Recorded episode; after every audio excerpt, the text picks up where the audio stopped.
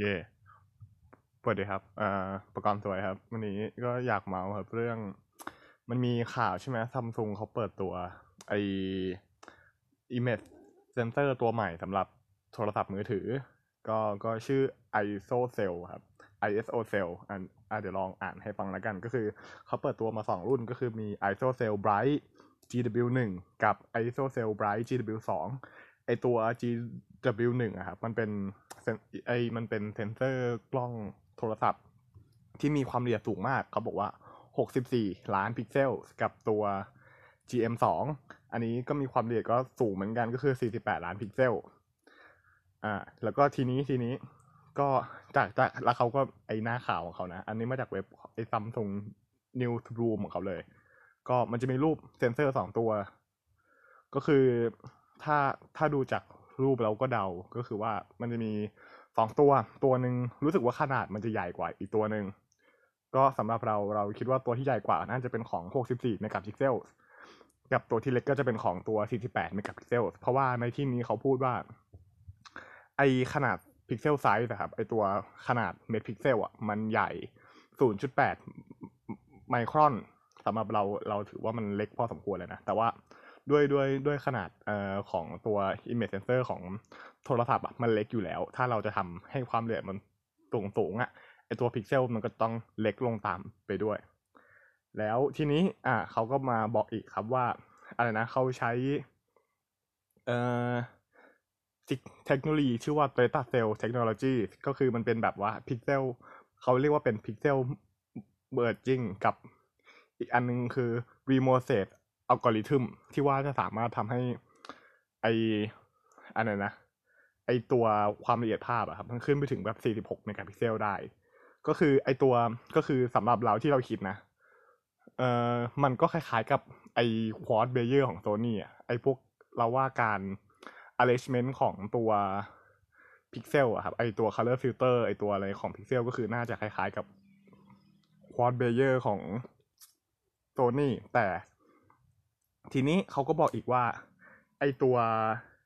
ไอตัวอะไรนะ ไอตัวเซนเซอร์ที่ออกมาเนี่ย เขาแบบ support เอ่อ real time high dynamic range สูงสุดถึงหนึ่งร้อยเดซิเบลซึ่งซึ่ง dynamic range หนึ่งร้อยเดซิเบลถือว่ากว้างนะ กว้างมากเลยไอพวก image sensor ทั่วไปอยู่แถวๆเขาบอกว่าอยู่แถวๆหกสิบเดซิเบลแต่ว่าทีเนี้ยเขาใช้คำว่า dynamic range เลย ก็คือเขาไม่ได้ใช้คำว่าแบบพวกเอ่อ ไอ full well electron capacity อะไรอย่างนี้ อ่า อ่า แล้วทีนี้ เอ่อทำให้เราสงสัยอีกแหละ ว่าสมมติสมว่าว่าว่าไอการที่เขาบอกว่ามันเป็น real time high dynamic range เนี่ยที่ว่าไอ dynamic range มันกว้างมาก แล้วก็เขาบอกว่า optimize full well electron capacity แบบว่าขึ้นไปเยอะ อะไรเงี้ย เราก็เลยเริ่มคิดแล้วว่ามันอาจจะคล้ายๆกับของหัวเว่ย P ยี่สิบ เอ้ย P สามสิบ Pro หรือเปล่า ที่ว่า P สามสิบ Pro อันนี้ ถ้าจะไม่ผิดเขาก็ใช้เซนเซอร์ของตัวนี้นะ เออ ใช่ใช่ใช่เขาใช้เซนเซอร์ของตัวนี้เลย แต่ว่าทีเนี้ย เป็น Quad เรียกว่า Quad Bayer ได้หรือเปล่าไม่รู้ เพราะว่าปกติไอ Bayer ไอการเรียงพิกเซลแบบ Bayer เนี่ยมันจะเป็นก็คือมันจะเรียงอยู่สามสี แต่ว่ามันจะเรียงแบบว่าเป็นแดงเขียวเขียวน้ำเงินอย่างนี้ แต่ว่าไอ Quad Bayer เนี่ยแดงเขียวเขียวน้ำเงินอะปกติที่ว่าจากสี่พิกเซลเนี่ยมันก็จะเรียงวางชิดกันใช่ไหมแต่ว่ามันจะไม่ได้เรียงชิดกันแบบเป็นแถวตรงอะมันจะเรียงกันแบบว่าเออเป็นตารางสองคูณสองเป็นแดงเขียวเขียวแล้วก็น้ำเงินไอ Quad Bayer คือในช่องแดงมันจะสับไปอีกสี่พิกเซลเขียวมันก็จะสับไปอีกสี่พิกเซลเขียวอีกอันนึงมันก็สับไปอีกสี่พิกเซลน้ำเงินอีกอันนึงมันก็จะสับไปอีกสี่พิกเซลทำให้ ในโทรศัพท์มือถือ Android ตอนนี้เราจะเห็นว่ามันมีโทรศัพท์ที่ว่าเออมีกล้อง 48 ล้านพิกเซลออกมาแล้ว ซึ่งความละเอียดแม่งสูงมาก 48 ล้านคือสูงมากนะ เอาจริงๆแล้วทีนี้สมมติว่าถ้าเราลองหารสี่ไปใช่ไหม48 ล้านก็จะเหลือประมาณเออ12 ล้าน ก็คือแล้วในโทรศัพท์ไอ้พวกนั้นอะที่ว่ามันใช้กล้อง 48 ล้านอะเวลาที่เรา ถ่ายภาพอะมันจะมีโหมดให้เราเลือกระหว่างเออโหมดธรรมดาก็ถ่ายปุ๊บออกมาได้รูป 12 ล้านธรรมดากับโหมด 48 ล้าน พอเปิดเป็นโหมด 48 ล้านปุ๊บถ่ายปุ๊บมันก็จะได้ไฟล์รูป 48 ล้านมา แต่ว่าก็ใช้เวลาโปรเซสค่อนข้างนานนะเราเคยไปลองตัวเอ่อ Xiaomi Red เอ้ยเออเรียก Xiaomi ได้ไหม e Redmi Note 7อะเออกับมี9เอ้ยเขาบอกให้เรียกหมีเนี่ยว่ะไอ Redmi Note 7 กับ หมี9เออ ก็สำหรับเราเราคิดว่าการโปรเซสรูป 48 ล้านบนโทรศัพท์อะมันยังใช้เวลานานพอสมควรนะ เท่าที่ไปลองมาก็คือเป็นหลักแบบสองถึงสี่วินาทีเลยได้มั้งกว่าแบบเออหลังกดเสร็จปุ๊บรอมันหมุนหมุนหมุนหมุนหมุนเพื่อที่จะให้ได้รูป 48 ล้านให้เราดูกันเออเอาชิบหายออกเรื่องแล้วเออ เอออากลับมาที่เซนเซอร์ต่อ ของหัวเว่ยอะทีเนี้ยเออเรารู้เลยใช่ไหมว่า Bayer มันเป็นแบบแดงเขียวเขียวน้ำเงิน แต่ว่าของหัวเว่ย P20 Pro อะมันเป็นแดงเหลืองเหลืองน้ำเงิน แล้วเขาบอกว่าการใช้สีเหลือง มันจะเป็นการแบบว่าเขาเขาบอกว่าทำให้รับแสงได้มากขึ้น ซึ่งซึ่งซึ่งอันนี้ตามหลักคือมันก็จริงนะ ถ้าถ้าแบบว่าดูการผสมสีแบบบวกอย่างเงี้ย additive color mixing เนี่ยไอ้สีเหลืองเนี่ยมันคือเกิดจากการผสมสีของสีอะไรวะแป๊บนึงนะสีเขียว เอ่อ CMY RG เออ มันเกิดมันคือเกิดจากการผสม สีแดงกับสีเขียวเข้าด้วยกัน เลยกลายเป็นสีเหลือง เออ ใช่ปะวะ เออ เออ น่าใช่มั้ง เออ มันคือ คือ คือปกติปกติคือไอ้ color filter บน บน บนกล้องอะครับ เออ คือบน เอา เอางี้กันดีกว่า เอามาเลยเรามาเริ่มคุยกันอีกรอบแล้วกัน ก็คือ รูปภาพที่เราถ่ายมา เราจะเห็นว่าในหนึ่งพิกเซลมันจะมีข้อมูล สีอยู่สามสีก็คือ R G B มันมาจะมันจะมาเป็นค่าสีเลยใช่ไหมเออสี R เท่านี้นะ G เท่านี้ B เท่านี้ ส่วน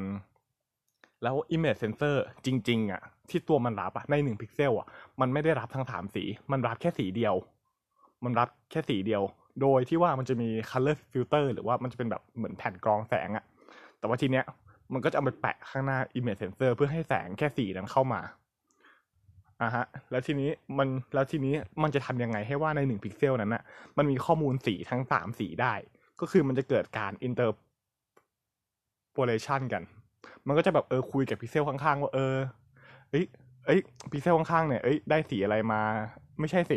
ไม่ใช่ได้สีอะไรมา ได้สีเนี่ยมาเท่าไหร่พิกเซลข้างๆได้สีมาเท่าไหร่แล้วก็เอามาประมวลผลเป็นข้อมูลสีเกิดขึ้นมา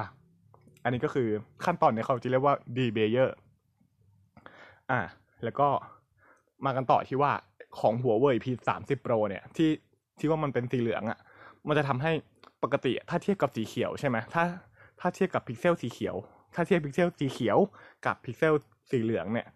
พิกเซลสีเหลืองมันจะมีข้อมูลข้อมูลที่ได้มา มันจะเป็นข้อมูลของสีสองสีผสมกันก็คือสีแดงและสีเขียวทำให้เออมันสามารถรับแสงได้ดีกว่า เพราะว่าถ้าเทียบกับ ไอพิกเซลสีเขียวอะแสงที่เข้ามาก็จะมีแค่แสงสีเขียวสีเดียว แต่ถ้าเป็นสีเหลืองเนี่ย แสงที่เข้ามามันจะมีทั้งสีแดงกับสีเขียว ซึ่งสมมติว่าถ้าสีเขียวมันมาสมมุติว่าเออเราถ่ายสมสมมติเรามี image sensor สองอันใช่ไหมถ่ายรูปแชะปุ๊บปุ๊บอันนึงเป็นแบบว่าแดงเขียวเขียวน้ำเงิน อีกอันนึงเป็นแดงเหลืองเหลืองน้ำเงินอย่างเงี้ย สมมติว่ารูปที่ถ่ายมีสีเขียวมาสิบเปอร์เซ็นแล้วกันเอ้ยเออสมมติว่ามีสีเขียวมาสิบเปอร์เซ็นแล้วกัน ไอตัว image sensor ที่ใช้แบบแดงเขียวเขียวน้ำเงินนะครับ ไอตัวสีเขียวที่ได้มา มันก็จะได้รับมาสิบเปอร์เซ็นแต่ว่าไอตัวสี ไอตัวแบบว่าอ่าไอแดงเหลืองเหลืองน้ำเงินเนี่ย มันจะได้เขียวมาสิบเปอร์เซ็นด้วย แต่ว่าถ้ามันมีแต่ว่าถ้าวัตถุนั้นนะ่ะมันมีสีแดงด้วย มันก็จะได้รับเซนมันก็จะได้รับข้อมูลสีแดงเข้ามาด้วย แต่ว่าทั้งนี้ทั้งนั้นก็อยู่กับการ process ไอพวกการไอ process ภาพ process สัญญาณออกมาจาก image sensor แล้วก็เอามาทำเป็นรูปภาพว่าจะให้โทนสีเป็นยังไงอะไรเป็นยังไง ซึ่งตอนนี้เท่าที่เรารู้ว่าที่ใช้พิกเซลสีอย่างนั้นนะก็มีหัวเว่ย P 3 0 Pro นะที่เป็นเซนเซอร์ของ Sony แต่ว่าพอเราดูของซัมซุงอะ เราก็เริ่มคิดแหละว่าซัมซุงอะก็อาจจะใช้สีนั้นเหมือนกัน เพราะว่า เพราะว่าด้วยด้วยด้วยไอขนาด pixel size อะที่มันเล็ก ก็คือ 0.8 ไมครอนเนี้ยถือว่าเล็กนะ ด้วย pixel size ที่มันเล็ก แต่ว่ายังได้ dynamic range ที่สูง แล้วก็ไอพวกไอการรับอิเล็กตรอนอย่างเงี้ยมันยังเยอะอยู่ แสดงว่าเขาก็อาจจะมีการเปลี่ยน color filter ไปใช้เป็นแบบแดงเหลืองเหลืองเหลืองน้ำเงินเหมือนของโซนี่ก็ได้นะ แล้วก็มีอะไรอีก เดี๋ยวเดี๋ยวขอสิขอสิเอ่อเขาบอกว่ามี dual con อ่าเป็นแบบ dual conversion gain อ่าฮะ dual conversion gain ในที่นี้เราไม่รู้ว่าเขาพูดถึงอะไรนะ แต่ถ้าถามว่ามีแต่ถ้าแต่ถ้าสำหรับเราที่เราคิดอะเขาบอกว่า มันเป็นแบบอะไรนะเขาบอกว่า convert แสงที่ได้มาเป็นสัญญาณไฟฟ้าอะไรอย่างนี้ขึ้นกับแบบว่าพวกความสว่างกับอะไรอย่างนี้ดูเอาเกณฑ์คือปกติไอตัวไอตัว image sensor เวลาถ่ายรูปมาเสร็จปุ๊บมันก็จะผ่าน amplifier ตัวหนึ่งเป็นเอาไว้ขยายขยายสัญญาณที่ได้มาให้มันสูงขึ้นเวลา อย่างเช่นถ้าเราถ่ายรูปใช่ไหมเราปรับ ISO สูงสูงอะไรเงี้ยไอตัวเกณฑ์นั้นน่าจะเป็นตัวทำงานที่ว่า เราขยายสัญญาณขึ้นเท่าไหร่ เราขยายไปเท่าไหร่อะไรเงี้ยซึ่งมันก็จะแลกมากับ noise ที่เกิดขึ้น ถ้ายิ่งขยายสัญญาณมากไอพวก noise หรือว่า ไอที่มันรบกวนในภาพอะครับมันก็จะเกิดขึ้นมากขึ้นด้วย แต่ว่าไอการที่มี dual gain เนี่ย มันจะช่วยให้เราสามารถเพิ่ม ISO สูงๆ โดยที่ noise จะยังไม่เยอะได้ อย่างเช่นว่า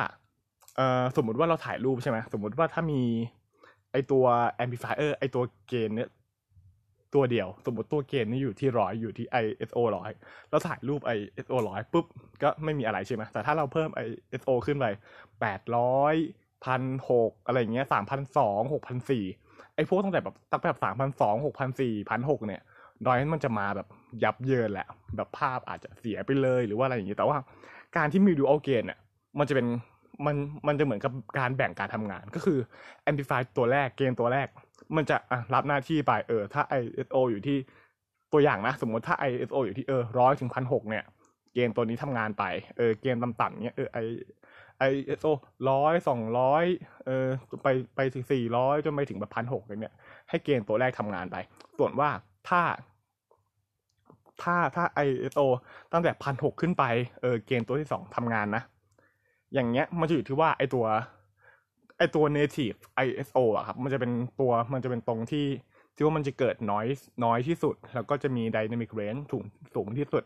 ถ้าเรามีเกณฑ์สองตัว ตัวหนึ่งอยู่ที่ร้อยอีกตัวหนึ่งอยู่ที่ สามพันสองแล้วกัน เออ จะทำให้ว่า ไอตัวสมมติว่าถ้าเราเปิด ISO สามพันสองเนี่ย noise มันจะน้อยมาก เพราะว่าเกณฑ์ที่ตัวที่สองมันทำงานแล้ว ก็คือไอเกณฑ์ตัวที่สองอะเหมือนว่ามันถูกออกแบบมาเพื่อเพื่อเพื่อให้ทำงานกับการขยายสัญญาณขึ้นมาที่ ISO 3002 การจัดการ noise มันจะดีกว่า การใช้เกณฑ์ตัวแรกที่ว่ามันเป็นที่ว่าไอตัว native ไอที่ตัว native ISO มันอยู่ที่ร้อยอะ การบูสจากร้อยขึ้นมา3,002เนี่ย น้อยยับเยินแน่นอน แต่การการการแบบว่าให้ให้ตัวที่มันถูกออกแบบมาที่สัญญาณสูงสูงอะ่ะให้ที่ว่าเพื่อขยายสัญญาณสูงสูงมาทำงาน อย่างเงี้ยก็จะทำให้น้อยน้อยกว่า ซึ่งเราก็คิดว่าซัมซุงก็ใส่มานะ รู้สึกว่าอย่างนั้น อ่าแล้วมีอะไรอีกมันก็มีเอ่ออาจินิกลับมาของซัมซุงแล้วกันก็เออมี phase อะไรเนาะ phase detection ใช่ไหม auto focus เป็นแบบ phase detection แต่สำหรับเราคิดว่าหกสิบสี่ล้านพิกเซล มันเกินไปแล้วว่ามันเยอะเกินไปนะ ไม่รู้ว่ามีใครใช้หรือเปล่า แต่ถ้ามีใครใช้ก็ก็เหมาะกับเขานะเออแต่ถ้าว่ามีคนใช้อะ ก็ไม่มีปัญหาอะไรกับเขาก็คือ เออถ้าคุณใช้ก็ก็ก็ถือว่ายินดีกับคุณด้วย เพราะว่ามันมีประโยชน์มาก ๆสำหรับ อาจจะว่าเขาถ่ายทำงานใช้ crop อะไรอย่างเงี้ย แต่ว่าการที่จะถ่ายพิกเซลสูงๆครับจะต้องอยู่ในบริเวณที่ว่ามีแสงเพียงพอ อย่างเช่นแบบกลางแจ้งอะไรอย่างนี้เลย เพราะว่าไอตัว pixel size มันเล็กมาก แต่ถ้าในเราถ่ายในร่มอย่างเงี้ย แสงน้อยๆก็ตอนกลางคืนอะ มันก็จะรวม e4 พิกเซลนั้นนะลงมา ลงมาเป็นพิกเซลใหญ่หนึ่งอัน เพื่อเพื่อเพื่อให้รับแสงได้มากขึ้นอะไรอย่างนี้ ซึ่งไอ้พวกเซนเซอร์อย่างนี้ก็จะมีโหมดโหมดแบบว่าโหมดธรรมดาก็จะถ่ายเป็นสิบสองล้านยี่สิบสี่ล้านอะไรอย่างเงี้ย แต่ถ้าแบบเปิดโหมดเรส o ลูชันสูงๆก็จะขึ้นไปหกสิบสี่สี่สิบแปดแต่ว่าก็มีอีกก็ก็มีอีกหลายปัจจัยที่ที่สำหรับเราที่เราคิดว่าหกสิบสี่ล้านพิกเซลเนี่ย อาจจะยังไม่พร้อมสำหรับเวลานี้ แต่ว่าเราก็ไม่แน่ใจว่าถ้าซัมซุงเปิดมาอย่างเงี้ย สมมติว่าเออรุ่นหน้า Galaxy เอ้ยโน้ตโน้ตสิบป่ะสมมติเออถ้าโน้ตสิบเขาใส่มา อย่างเงี้ย ก็ต้องดูพวก performance ของ CPU ด้วยการประมวลผล เพราะว่าการประมวลผลรูปความละเอียดสูงๆใช้เวลานาน อย่างเราเออก็เหมือนก็เหมือนที่เราบอกว่าเราไปลองมีเก้ามั้งเซี่ยมี่มีเก้าหรือไม่ก็เลยมีโน้ตเจ็ดนี่แหละที่ว่ามันโปรเซสสี่สิบสี่เอ้สี่สิบแปดล้านใช้เวลานาน แต่ถ้ามันเป็นหกสิบสี่ล้านอะเราก็คิดว่าน่าอาจจะต้องใช้เวลานานมาก ๆ ยิ่งซัมซุงอีก มันจะมีโมเดลสองตัวใช่ไหมโมเดลที่มันเป็น CPU Snapdragon กับโมเดลที่มันเป็น CPU ของซัมซุงเองอะไอ้โมเดลที่มันเป็น CPU Snapdragon เราไม่ค่อยห่วงหรอก เพราะว่าเราคิดว่าพลังพลัง process มันน่าจะเยอะพอที่จะทำงานได้ แต่ว่าไอ้โมเดลที่มันเป็น CPU ของซัมซุงเนี่ย อันนี้คือห่วงจัดเลยนะ ส่วนเรื่องว่าภาพจะสวยไหมสีจะสวยไหมอะไรยังไงสำหรับเราเราคิดว่าอยู่ที่ซอฟต์แวร์แหละสมัยเนี้ยกล้องมันไม่ได้อยู่ที่แค่ตัวโมดูลกล้องอย่างเดียว มันไม่ได้อยู่ที่ตัว image sensor อย่างเดียว มันไม่ได้อยู่ที่ตัวเลนส์อย่างเดียว มันอยู่ที่ซอฟต์แวร์แหละว่าว่า แต่ละเจ้าเขาซื้อโมดูลกล้องไปเอา image ตัวนี้นะ มา match กับเลนส์ตัวนี้ แล้วก็เขียนซอฟต์แวร์มาอย่างนี้ แล้วก็จะให้ภาพที่ว่าน่าพึงพอใจขนาดไหน ตัวอย่างที่แบบชัดๆเลยสำหรับเรา Pixel Google Pixel กล้องเดียว เซนเซอร์เราไม่เออไม่เคยไปหาอ่านเลยว่าใช้เซนเซอร์อะไรเป็นของใครแต่ว่า แต่ว่าประสิทธิภาพการ process คือโหดสัตว์มาก ซอฟต์แวร์โหดจริง โหดแบบ โหดเวอร์เวอร์เลย เออ ก็เลยก็เลยยังไงก็ ยังไงก็อย่าอย่าดูแค่ resolution ละกัน เวลาเลือกซื้ออะไรอย่างนี้ ถ้าจะดูรีวิวกล้องใช่ไหมให้ดูภาพที่ออกมาเลย ถ้าเป็นกล้องโทรศัพท์นะ ถ้าจะดูรีวิวก็ให้ดูภาพที่ออกมาเลย ดูการว่าโหมด HDR เป็นยังไงอะไรอย่างเงี้ย ซึ่งปกติ HDR เวลาเวลาตอนเนี้ยที่เขาที่ ที่ในโทรศัพท์ที่มีกันอะจะมีเทคโนโลยี HDR หลายแบบ อย่างบางแบบก็คือการถ่ายรูปมากกว่าหนึ่งรูป อย่างรูปหนึ่งรูปแรกที่ถ่าย ถ่ายเก็บรายละเอียดส่วน